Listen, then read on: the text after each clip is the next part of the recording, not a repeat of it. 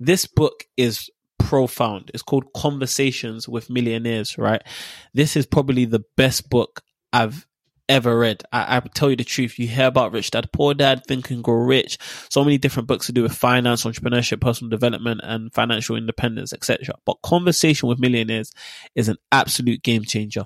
This book is basically a book about millionaires and a radio host sits down with each millionaire for each chapter and basically just asks them what did you do to get a million pounds or or what did you do to get to your position you're you're in today after reading that book i found out about a guy called Jim Rohn, and um, Jim Rohn basically talked about that book about how his mentor called Earl Shoaff um, told him something profound. And here's me reading the book as if I'm in the very room. So his mentor basically said, "Set a goal to earn a million pounds or a million dollars, and when you get there, give the million dollars away."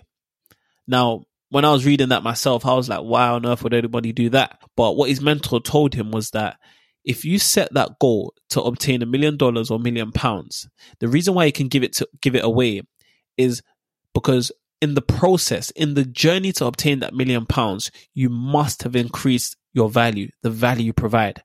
So if you've learned those skills, if you've built up your character, if you've built up your resilience, you know, your mental ability, your, your, the way you can handle resources and, and, and use them to, in order to produce results or or build, produce products or services, etc. It doesn't matter if you give away the million pounds. Why? Because it's not the million pounds that make you, it's the process. I don't want you guys to miss what I'm saying. So essentially, what he's saying is that we should all desire to go on a journey of personal development. And this is why people call it personal development or self development. But what I call it is that we should go and on a journey to basically get better, become useful, in a nutshell, we should all go on a journey to become useful, useful to the marketplace, he calls it, but what I call it, useful to the world. Like I said, what, what do you have inside of you? What are you carrying? What can you provide to the world? What can you provide to your company? What can you provide to your friends? What can you provide to, um, to Instagram, to social media? What are you doing that's of good? Right. And when he, when he said this, I was like, wow, that's so good. Why? Because if you give away the million pounds, it's not the end of the world because you've learned how to basically make that again. And that should be the most crucial thing. It's never always about the money because I'm sure you guys have seen some people win the lottery 50 million pounds. Tell me why they're broke in the next month. They have no money or they lost all their money. And I'm not saying it's the same case for every single person. Of course, like I said, circumstance and chance happens to all.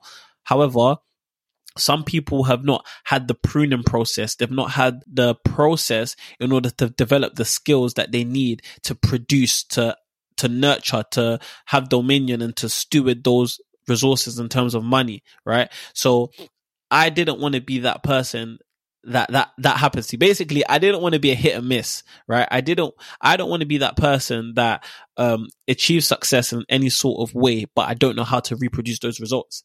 And I think being of value, being someone who's valuable is someone who is useful, but someone who can actually hone in their skills and ability to produce the same results. That is who that is what I think someone of value is going back to the question again so I don't sort of go on a tangent. So after I read this um, little snippet from the book, in fact, I've read the whole book many times, but after I read this, it, it struck something profound in me.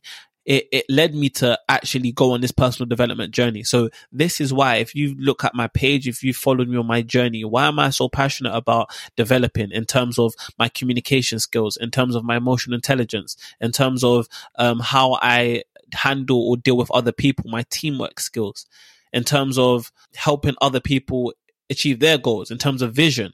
Because if I if I can improve my mental clarity in, in order to see what it's like in a month times and a year's times and seven years times, and I can forecast and project and plan, that can help me. Because if I if I'm now blessed with some sort of money, if I'm blessed with fame, if I'm blessed with success, right, I won't just go and lose it all.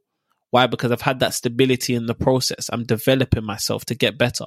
So this is why I'm passionate about personal development. And this is why I'm passionate about becoming a man of value. Thank you for listening to this short snippet of the Valuable Podcast. I hope this was valuable advice you can apply to your own life. Make sure to listen to the full episode out now and take a browse of all the other valuable episodes. Additionally, subscribe to the newsletter at www.valuablepodcast.com Remember, increase the value you provide, and you'll rise in due time.